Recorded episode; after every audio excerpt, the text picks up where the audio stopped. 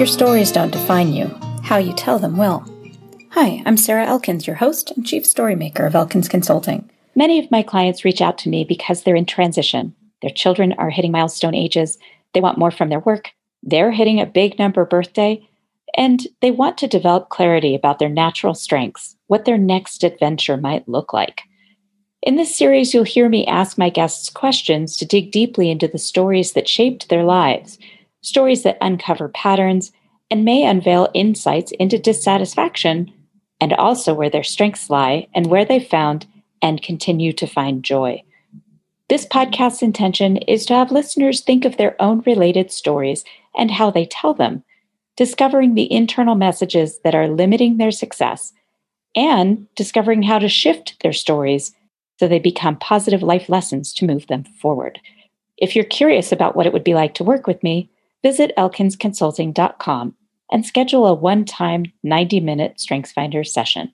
What a treat. Oh my gosh. I get to interview the Jane Evans today on Your Stories Don't Define You, How You Tell Them Will. And I love, love, love how she describes herself as a champion of midlife women because I, I feel like this is such a critical time for us. It has always been a critical time, midlife, especially in women. But now more than ever, we are in a position where we can and must make an impact on the world around us because no one else is going to do it in the way that we can. I couldn't agree with you more. It is the most powerful time in our lives. And also, the world has never seen a generation of women like us before. Um, you know, it was, I, mean, I joke I've been middle aged since I was 35 because when I was 35, my life expectancy was 70. I'm now about to approach 60. And apparently, if I'm really healthy, I could last to 120. So I haven't even got there yet. so we've got a first generation of women that are actually going to, you know, live longer. And the great thing is, is it's not tacked on the end. It's actually put in the middle. Now, add that to the fact that, you know, our generation is the first generation who had rights in the workforce. Um, you know, in the UK, um, you know, prior to 1975, there were probably five, five, five careers open to me, um, all of which I would have to give up when I got married. Um, and I don't think people realize that, you know, the, the, the, the month that Bohemian Rhapsody became number one was when we got equal rights. Um, so, you know, and, and you don't even have it in the constitution yet. So, you know, so, no. Um, and so we now have a generation of women between the ages of 45 and 70. And I classify midlife as between 45 and 70 because it's the end of fertility, from the end of fertility to the end of our careers. Because if we're going to be living till 90 or 100, we are going to be working till we're 70 unless we're incredibly lucky. So, you know, it, it, it's, we're, we're now, the, and so for the first time ever, we've got a, a, a bunch of women that are healthy, are, you know, are educated, are experienced, um, you know, and if we come together, um, the power that we get from coming together, um, not only for us, but as a sisterhood of, of, of, of women altogether, with, you know, the, the amount of supporters that we have from younger women that are all of a sudden realizing just how recent we are that you know that that we didn't get rights back with the the suffragettes that you know that was like their mum's right. friends were the ones that did it you know um, yes. they have a tremendous amount of respect for what we've done um, an incredible amount of sympathy for what has happened to us. And, and again, I think younger people are looking at what's happened to us. And, you know, a very, very, very dangerous precedent has been set. And that precedent is, has been around since the start of time that once a woman is, is no longer fertile, there is, she has no further use. Well, that was before this new generation. Um, you know, we're now hit, we've now got a, a, generation of women that are so useful, that have got so much to, to give to the world. Mm-hmm. And, you know, and can actually come together and start saying, you know, each of us individually, I feel more powerful than I've ever felt before. I feel more confident than I've ever feel, felt before. Um, you know, and, and, you know, I don't know what your policy on swearing is, but, you know, we've got no fucks left to give. Absolutely zero. None. None. And it was like, you know, most of us, by the time we've reached this point of our life, have experienced so much um, on both ends of the spectrum, from joy to agony. Um, you know, we have we have we have lived through it, so we don't sweat the small stuff anymore. We're we're really here for the big issues.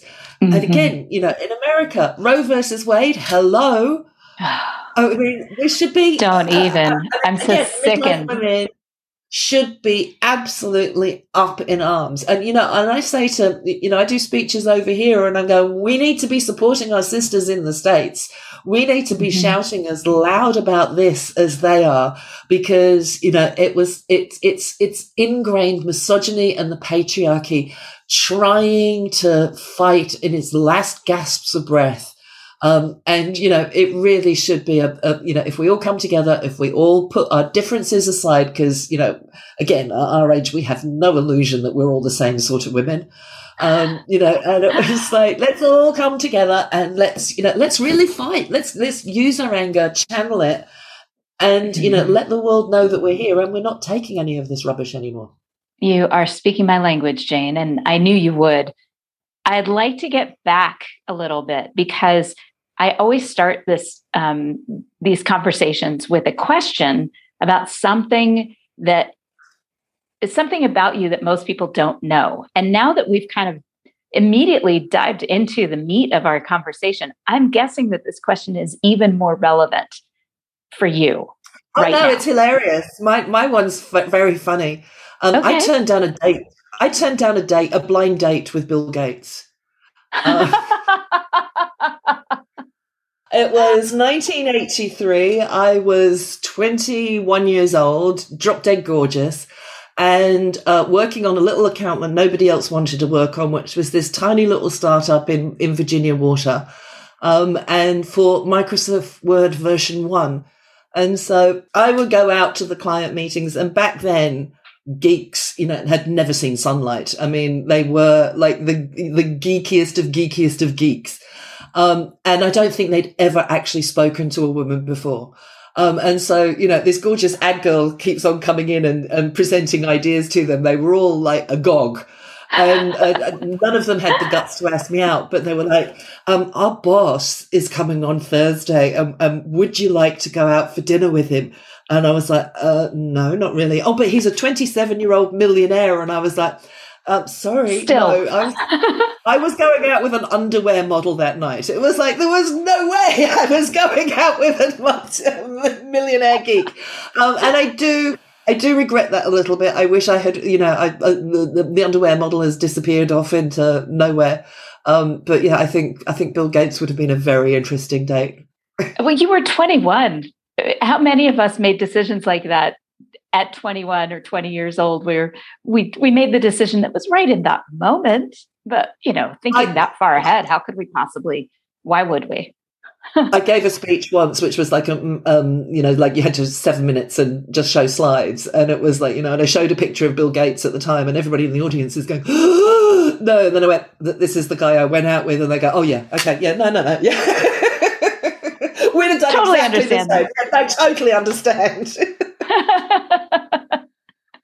Isn't it funny though? What I've noticed, one of the things that popped into my head as you were talking at the very beginning was how different I'm seeing women, younger women, with each other than what I experienced as a young woman. So what I'm I'm saying is um, the women that I know who are in their mid 20s now are far more supportive of each other than yeah. than I experienced when I was in my 20s. I remember just not really having a lot of women friends. I had, you know, a couple that I trusted. But in general, most of my friends were men. And now I see these women in their mid 20s truly supporting each other and supporting me as a woman in my 50s in a way that yeah. I, I think this is a really big change in our generational interactions think that's got an awful lot to do with the fact that again the patriarchy one of their greatest tricks is, is putting women in competition with each other and they have been doing that you know since and especially very when we well first got into the workforce You know, it was like there was one, you know, one woman in every agency for us. And it was like when one left, there was sort of like the move around. Um, so we never actually got to see each other because there were so few of us, we were dotted around. So we couldn't, you know, we didn't have that ability. But I think also, you know, this generation of 25 year olds, they are the first generation that have, or the majority have grown up with, with working mums. So all of a sudden they have a, a real genuine understanding of what we, who we are and mm-hmm. what we've been through. And so, you mm-hmm. know, and again, it was like I keep on saying to people, stop judging us between us and our mothers. Like, uh, we had to rebel against our mothers. I mean, my mum just wanted me to marry some. I mean, my mother actually moved me to the equivalent of a town of West Point so that I could marry an army captain, and that was like. My, I mean, we actually moved to Sandhurst, oh which was you know, like, so that you could get um, your MRS. so I could, yeah, so I could find my captain, and mm-hmm. you know, and off I go. Um, so, so we had to, you know, I had to rebel so hard against my mother just purely because the way I was brought up and the world that I was brought up in was very, very different to hers. Interestingly, not that different from my grandmother, who was my great supporter because she right. was, you know, she worked in the war. She was, you know, she was part of the war effort. She was, mm-hmm. you know, mm-hmm. yeah, absolutely. So, yeah. you know, it was, it was a very interesting time. But, you know, these younger women, there's, there's nothing new about women working. They've seen all of the struggles that their mother has gone through. Mm-hmm. And I don't, and, and you know, I, I, certainly know with my daughters, we are the best, best, bestest of friends. Um, mm-hmm. I had a lovely example. Um, my daughter um, had a ticket to a, to a gig and she knew that I loved the artist. And it was a, a really quite obscure, Tamino, his name was. It was quite an obscure sort of Belgian Arab artist, but I loved his music. And so, like, my really cool, you know, singer songwriter, potential star daughter is like taking me to this really, really cool gig.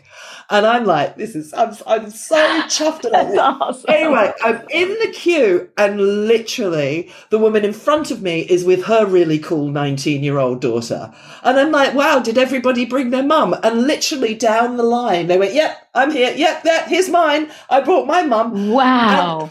You would not have was, seen that when I was in my 1920s. No way. Absolutely not. And again, you know, they steal my clothes. I mean, I wouldn't have dreamt of wearing anything. I wouldn't have even looked in my mother's wardrobe. now I have to put certain items under lock and key, or it was like, you know, you can wear that once a year on a special occasion and you have to fill in a form. well, I have to give a shout out to my mother because when I graduated from college, I was 23, I was on the five year plan. She came to Fort Collins from, from California to, to go to my graduation and she and my dad actually came to the bar that night where we had a um, we had the the downstairs of a, a well-known college hangout reserved for a group of us for a few hours before the big night on Saturday night. And both of my parents came down. My dad covered the the bill at the bar for a little while. Um, and we were doing shots together. We we did lemon drop shots together. My my parents had been divorced at that point, but my mom and I and my dad are standing next to my good friends that are just ridiculously silly, and we're all doing shots together. So I just had to give a little shout out to my mom. I would not have picked anything from her wardrobe. I mean, I'm not going to go that far. However, she could hold her own when she wanted to and when she when she felt connected to something that was going on. So I just had to put that little shout out in because yeah. she's pretty amazing. oh, look, you know, our mums were amazing. It was, it, it, you know, but but they were a product of their time. Absolutely. Um, Absolutely. You know, and it was like yeah. they were a product of of what they were brought up with. So my mm-hmm. mother was like my, my mother wanted to wrap me up in cotton wool. I mean, me mm-hmm. going into the workforce, she was terrified for me. I mean, you know, it was like she knew I was going into a battle and she didn't want me to go and do that battle. Why why was I doing that, you know? Right, um, you're going to get hurt. It's going to it's going to. You're going to get hurt, darling, you know. Why you know, leave that to the boys, you know. You don't want to play that game and it was like, well, yeah, kind of do. If, if everybody has that attitude, none of us are going to get through, mum. It was like, you know, and, you know, do you really think I'm going to be a teacher, a nurse, or a beautician? Really? Come on. let's let's not go there. Oh, no, no, no. But, so I, I kind of, I want to go She did back. make me do a secretarial course. Sorry. Oh, she did make me do a secretarial course, though, just in case.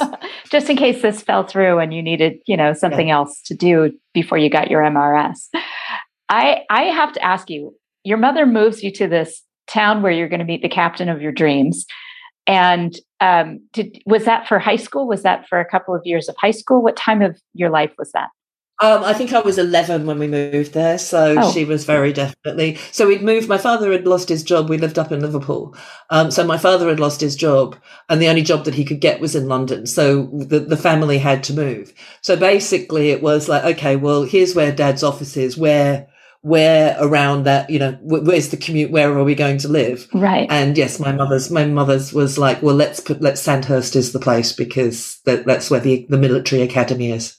Do you remember your first interaction with some of those um, soldiers?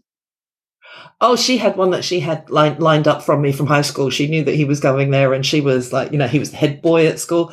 I, absolutely no way on this planet was I going out. You know, I'm, it was punk. I was going out with a punk. I didn't want, you know, I didn't want some straight laced soldier. I wanted a bad boy.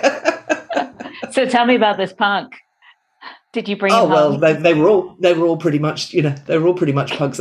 Again, it was like punk was a really short time, so that was you know fourteen right. to sixteen was you know when I was you know looking at those. But yeah, after that it was you know night clubbing and discos and you know the works. But yeah, it was I I, I and also you know for me I was very determined that I was going to have my own career, make my own money, and the the man that I chose, I would choose out of love, not because he was an army captain or because he was tall right. or because he. Where do you think you... that came from? Like what? What was oh, the? My father motive? was a captain in the army. My father was a no, captain, I so mean, she was based. Your drive, your decision. Oh, my drive to not be um, your mother. What was? I mean, oh, look, I know I what think... mine was. I'm curious what yours was. I, I, think mine started at three years old. So, like, my brother went to school. My brother's two years older than me. Um, I would, my mother would walk him to school, and I would scream for the next eight hours, going, "I want to get Like, I would be at those school gates every single day, screaming, going, "Let me go to school! I want to go to school." Um, and in fact, the school it was so bad that the school actually let me go at four rather than five. Um, and you know, it was the '60s. I mean, my Christmas presents was an ironing board so that I could sit and, and iron with my mother. And I think at three years old, I had decided that this was not life and this was very, very boring. And, you know, Monday was washing day. Tuesday was ironing day. You know, Wednesday was cleaning the brass.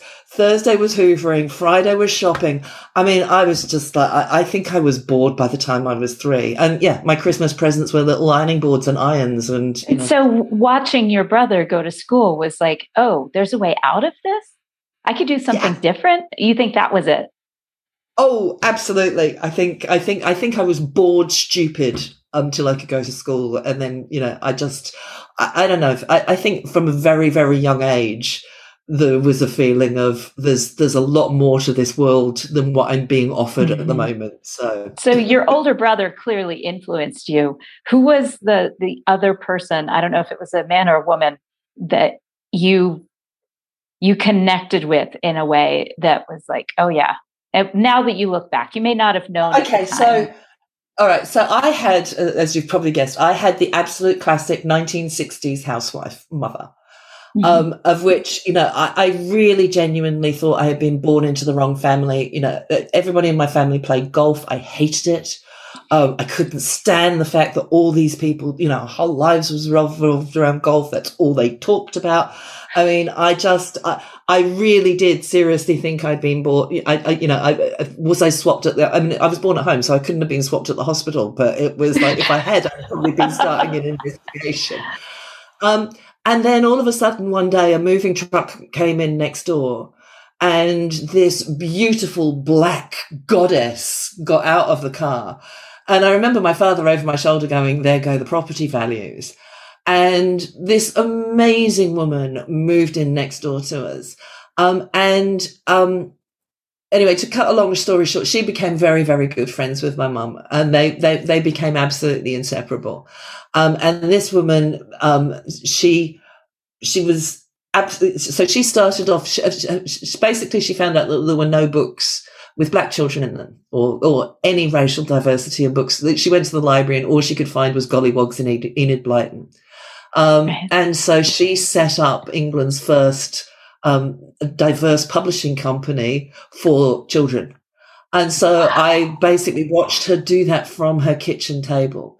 Um, and, you know, one of the lovely stories is um, after my mum died, um, I came back to the UK. It was pro- probably about three years after my mum had died. And I went to visit Verna and she told me a story that I'd never ever heard before. And apparently one day my mum had gone round there and she goes, I finally worked it out. She said, Jane's not my daughter. And Verna was like, what are you talking about? And Verna went, she's yours. And to me, that was like my mum ah. coming from the grave, basically saying to me, I understand. It was like the universe actually, you know, she was your spiritual mum. She was the one that's going to drive you. She's the one that, you know, it was almost like the universe went, this, you know, this child hasn't got what it needs. right. We're going to put this woman right next door to influence. Put this woman right guide. next door and and again, you know, the magical thing about this is, is you know, when I went to the National Film and Television School to study screenwriting, the woman came and sat next to me, and at lunch, you know, I, I made the typical white girl mistake of, "Do you know my black friend?" Of which, you know, Carol's, you could see Carol's eyes about to roll into the back of her head. You know, you can see, and I'm just sitting there going, "Oh my god!" I'm, you know, I just said that out loud. And then Carol just went, "Oh my god." Yes, I do. And, you know, and it was Carol and I wrote our book together. So, you know, Carol and I, and, and now Carol and I have the same relationship that Verna had with my mum. And so it's just, you know, a beautiful synchronicity. But yeah, she is my absolute idol, goddess, everything. Ah, so Verna, I, Verna, what? What's her last name? Let's Verna hold on. Wilkins. Verna, Verna Wilkins. Wilkins.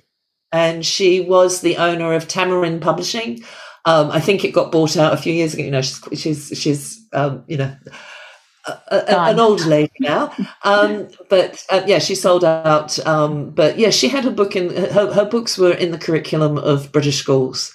Um, you know, she was amazing, a, a real, real trailblazer. Ah, I love that. I got a chill when you said that about your mother saying that Jane was Verna's and not hers that's um, I, I got a chill because I, I so truly believe that the universe puts certain people and, and experiences in our paths to help guide us to where we need to be, where we can make the most impact. And I think the great thing about being at our ages is that we can start seeing those patterns. And, yes. you know, and again, one of the advantages that we have is, is, you know, add patterns with experience, add empathy to that. And all of a sudden, you know, it, you can actually start to see where everything starts to fit together. So, you know, yes. again, growing older, our brains actually change that way. It was like, you know, we have dendrites in our brain that keep on growing. And so what happens as we get older, they actually start reaching parts of our brains that they hadn't reached before. And so we actually can actually start to see the whole forest rather than just the individual trees. And we mm-hmm. can actually start to see how things fit together more. And um, I think that's a great, a great skill that um, that the world needs a lot more of. Yes. Well, I was just thinking that um, I, I, feel like I found my voice at 40. Um, I, I, feel like it was a time in my life I had started singing professionally for the first time in my life, had started singing in a rock band, and not just any rock band, a 60s surf and Western rock band, wearing go go boots and mini dresses and in this little town in Montana, and people loved us. Our fans would get dressed up in 60s gear and come to our gigs and dance with me. And I tell people that, that I found my voice at 40. And when you think about your 40s, I think this is a really critical transformational time is our 40s. And I know it's all transformational, but it seems like the 40s are when those dendrites start to reach the nether region regions of our brain that we're kind of quiet until then. What do you think of that? Like, where where would you go with um, that? As I'm, I, I would say for me, it happened more in my fifties than my forties. Oh. So for me, the end of menopause was an absolute revelation. So to actually, you know, I, and again, I sort of, you know, I, I, say to people, it was, you know, somebody said to me, "Oh, you must have felt younger again." It was like, no, I felt ten again. And it was like, I'd had so, you know, we have so many chemicals and things running through our bodies from the age of 12 until, you know, the end of menopause that you know and, and i got to the end of it and it was like whoa is this how this operating system would have worked without all of that stuff? Because this is amazing. Uh, you know confidence was through the roof. My creativity was through the roof. Um, and and this wonderful androgyny it was like I no longer felt as though I had to be pretty. It was like um, there was no sexual tension in business meetings anymore. Um, and also this sort of sense of there isn't actually any societal rule as to what I should look like as a midlife woman. So I'm going to choose how I want to look. I'm going to, you know, and uh, and have my wardrobe, my style, everything like that is far more gutsy than at any other stage in my life because I think in the back of my head or in my biology or in my psyche somewhere was I'm a pretty girl or I'm an attractive woman. I've got to dress like an attractive woman would. So there was no piercings, there was no, you know, spiky hair, there was no outlandish you know, jackets or shoes or boots or whatever. Um, and, you know, actually being able to create my own style, my own personality. It was, again, it was like a, a time of absolute complete reinvention. Um, and I think that is so, so powerful. Again, we've just done this course where we've trained, we trained 100 women in digital media. And one of them, when she was going out to get a job, she was like, I feel like I'm 16 and I've just left school and I'm starting my career again. And I think, and I think this happens so much for women is this realization of, okay, halfway point, stop. What do I do? Shall I retrain? Can I start again? Because there's plenty of time to go and, you know, you could start. And again, we, you know, we've just employed 18 women to completely start their careers again from scratch. It was like, you know, 94% of the women on the course hadn't worked for five years. And we were going to train wow. them in jobs that didn't exist five years ago. So if it didn't exist five years ago, you're at the same stage as anybody that started, you know, was doing their A levels five years ago.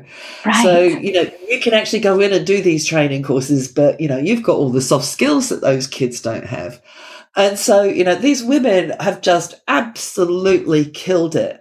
Um, and just to see, the oh, I mean, I mean, I've had a really fantastic career, but you know, no award or accolade or anything I have done in my career is anywhere near the joy of a woman ringing you up, going, I'm working. I've got a job. I never believed it. I couldn't have done it without you. You know, just this ah. sense of I've actually changed somebody's life. And to change 18 women's lives is just I mean, it's, it's, it's, you know, I, I usually hate people when they say use the word humbling, but this one actually is. This is really, really humbling. Mm-hmm. You think about the ripple effect of 18 women working, being models, role models for other women, younger women, older women, women who thought they couldn't do something that now, now they're seeing their friend or mother or sister or aunt doing something so completely different, transforming their lives. That's a ripple effect but that you can't possibly it's quantify. Even it's even more important than that is, is that we've got the great resignation. Okay, so yeah, uh, there is mm-hmm. such a staff shortage out there; it is unbelievable. And my belief is is that during lockdown, um, women who've been told you, you know, this is this is how life works. You go to university, you choose your subject, you go and find a job, then you go and find a man, you try and get as high in your career as you possibly can. Um, then then you have your children, and hopefully you've got high enough that you can have your kids. Uh, then you have a little bit of maternity leave, and then you go back, and then you try and be superwoman. And I think, you know, these women is just like, that's the way it is. And I think lockdown, all of a sudden they went, oh, hold on a minute there is actually another way. And I think that what happened was, I think they started spending more time with their kids because they couldn't send them anywhere else. They couldn't send them off to their mums. They couldn't send them off to school. So they were forced to do it. And I think, I think first of all, they recognized just how much the kids loved having her around. Um, mm-hmm. I think that they started to do the maths on how much it was actually costing for her to go to work and was it actually worth it? Because, you know, again, people were starting looking, going, well, hold on a minute, I'm not paying for train fares. I'm not getting my hair done. I'm not getting my nails done. I'm not buying a new suit every month. I'm not, you know, uh, you know, I'm not buying a lunch every day. I'm not buying two coffees a day. Um, and started to actually look at and and also and of course the childcare is you know Right, all of a sudden we're not paying that that massive amount of childcare, and I think they actually had a year of their lives to live and went. This isn't actually making any difference to us, and Right. and I'm enjoying being around the kids, and I think the kids are enjoying being around us. And do you And think the other half of the equation has to be that there were also women that realized they wanted to go back to work, that raising kids wasn't what they wanted to be doing after a year of going, oh my gosh, I thought I wanted to, to be an at home mom. I thought this is something that I would want to do. And being able to have that conversation and acknowledging that that's okay too. I think that's a huge Absolutely. part of this conversation. Absolutely, but a third of all mothers either left their jobs or scaled it back. Right. A third of all mothers. but so not now we're in a necessarily not necessarily because they didn't love their jobs but because they had to balance things and realize that it was, the priorities were changing yes Priorities they needed the changing, you know, flexibility They needed the flexibility. But Mhm. what we've found now is, is that we've now lost a generation of women.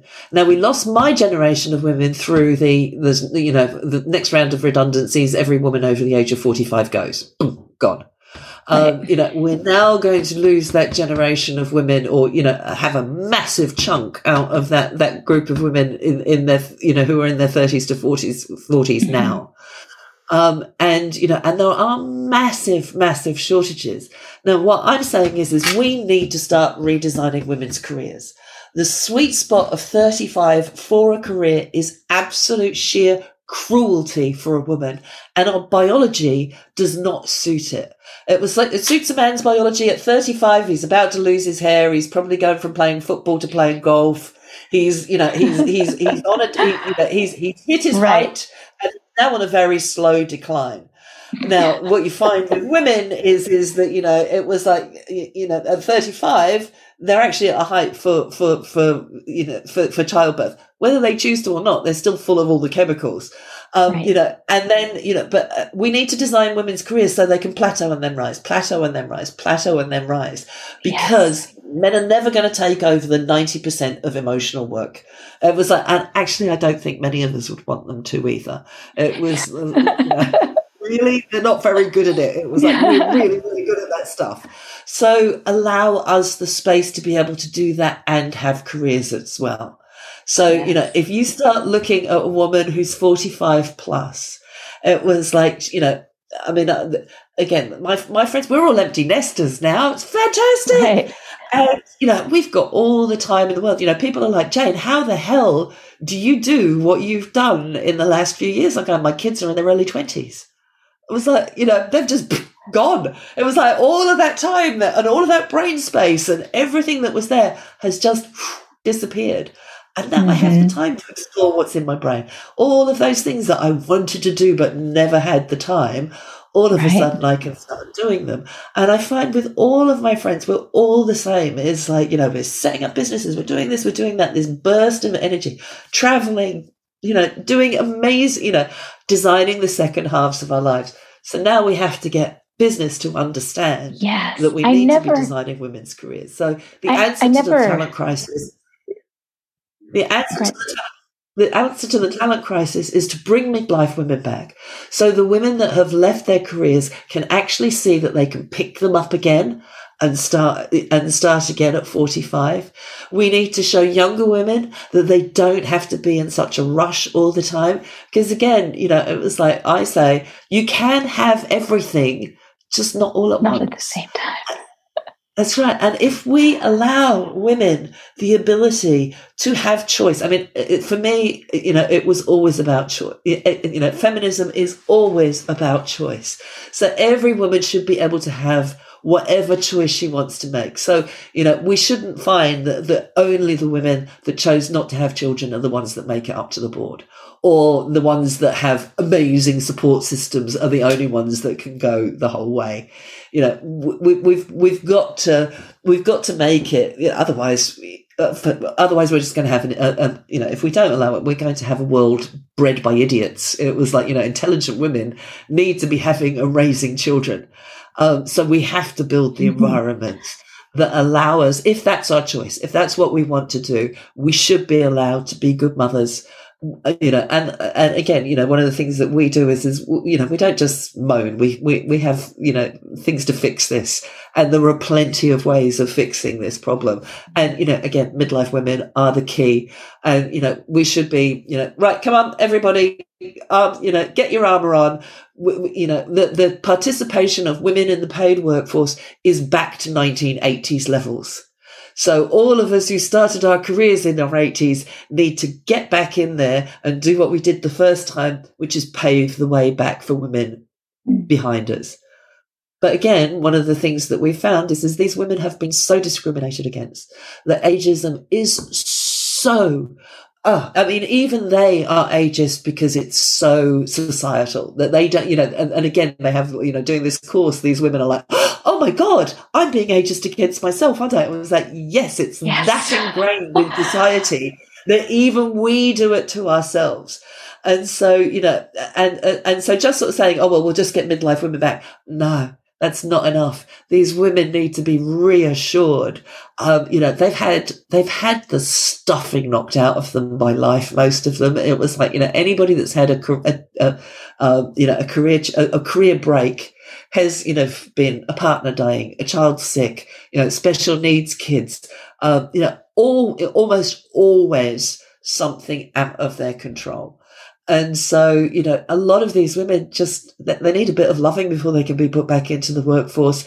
And again, mm. you know, a lot of them, if they left a long time ago, they left because of horrendous sexual harassment. You know, they left because of, you know, absolutely horrendous sexism. So when they then get that added on top of that ageism, you know, they're so cynical and angry. You know, many of them are angry, many of them are cynical, and and so many of them are like, I can't believe the world has changed. And we're going, it has. It's like these younger women are now in the workforce going, we need to get our sisters back. Where are our role models? Where are the women we're looking up to? Mm-hmm. Who are we going to become? I love that. I never thought about the idea that at 45 or 50, you're really at the sweet spot. I mean, I, I never put that together that this is the perfect time to explore a transformation in your career because you still have another 20 years to devote to learning and growth and contributing. I just uh, see I've I've known that, but I never put it together quite like that. And I it's part of why I created this discovering clarity course for women in this transitory place in their lives where they're trying to figure out what to do next because they're dissatisfied where they are.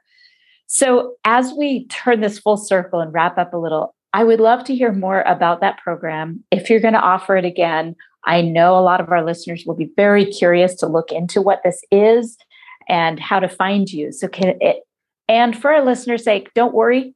We will have all this in the show notes on the blog post associated with this podcast at elkinsconsulting.com. But let's hear it straight from Jane. Okay. So the Visible Start, um, it's uh, uh basically the uninvisibility movement, which is what I've what I've run. We've been running that since 2019, uh, which is basically champion midlife, championing midlife women.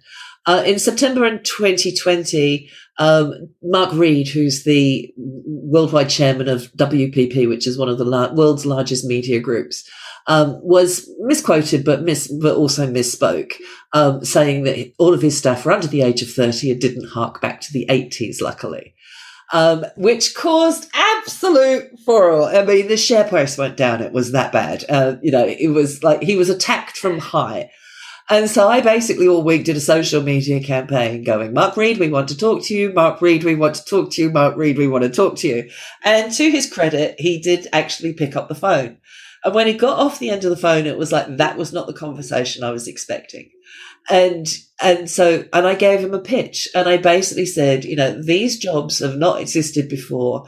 Um, you know, your competitors take the best kids from the best schools. Why don't we train midlife women? You know, the best school is the school of life. Let's train midlife women.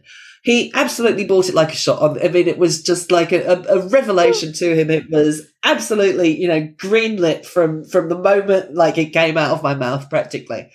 So we started a pilot course. We had uh, 300 women apply and all you had to be was a woman over the age of 45. It was a completely free course. It was an eight week course.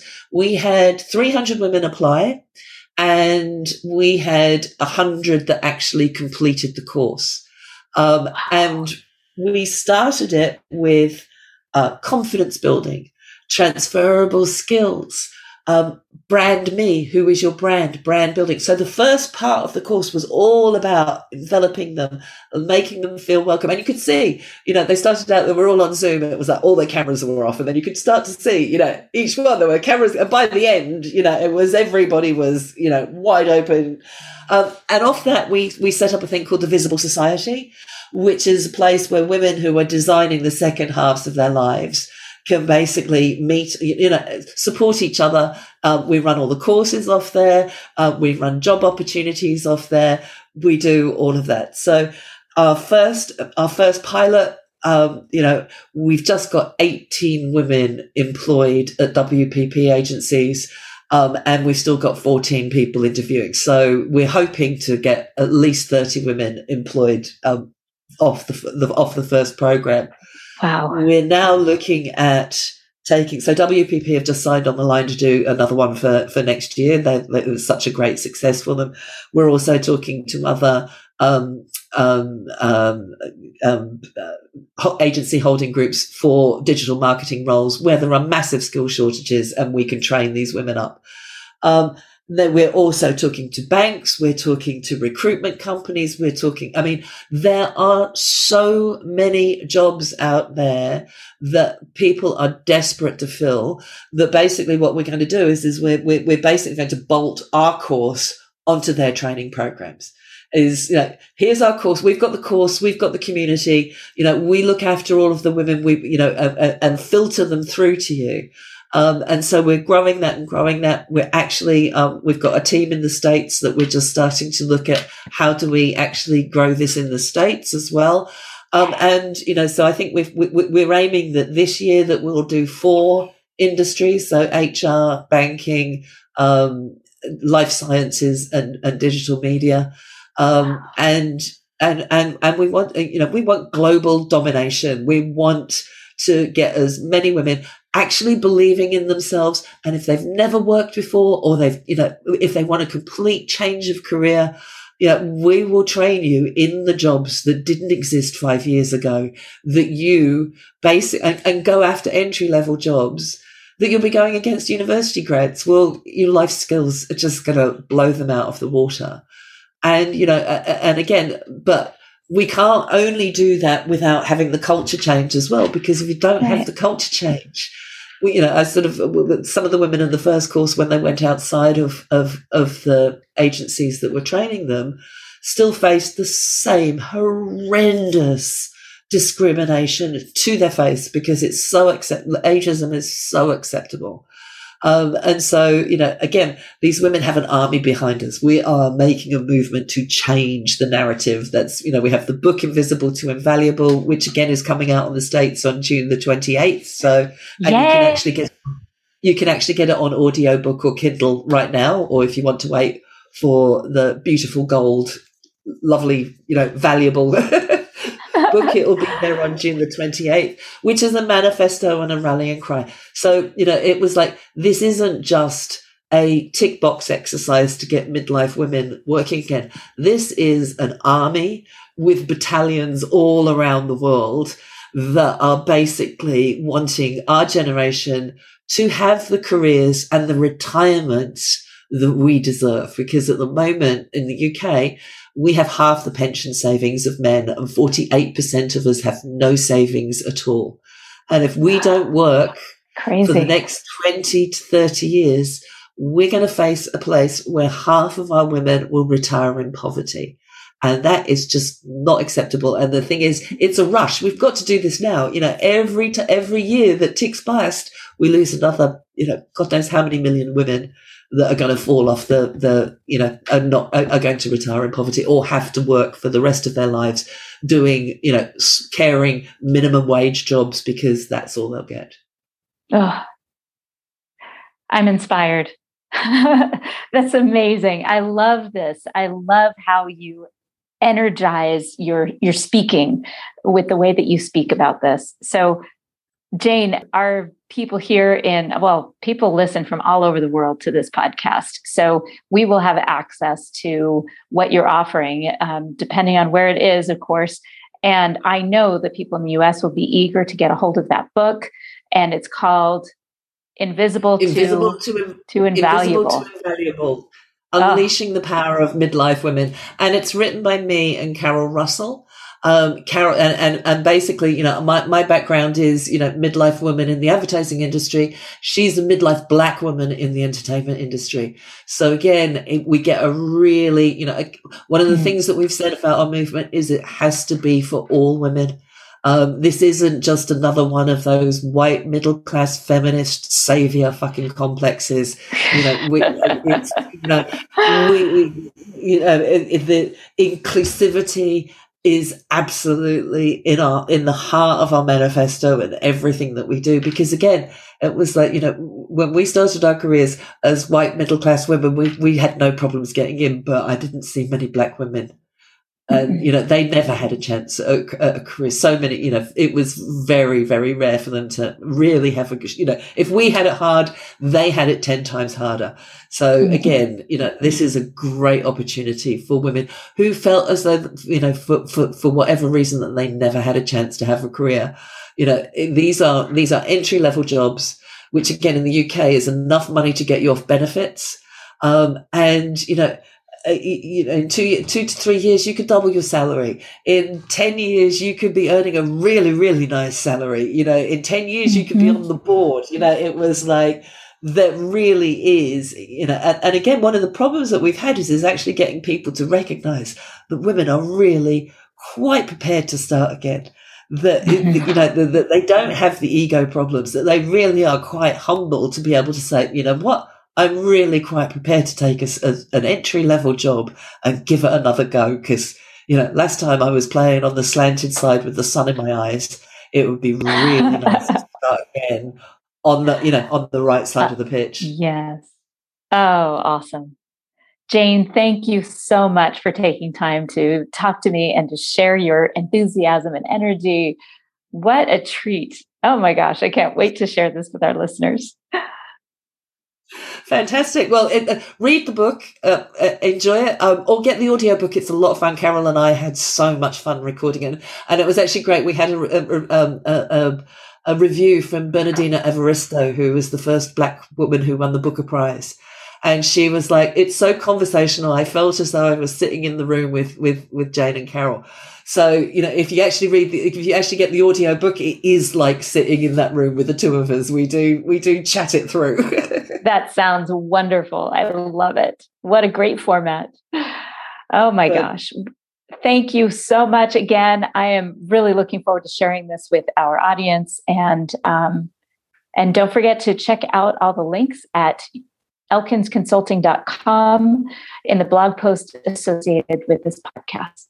Thank you.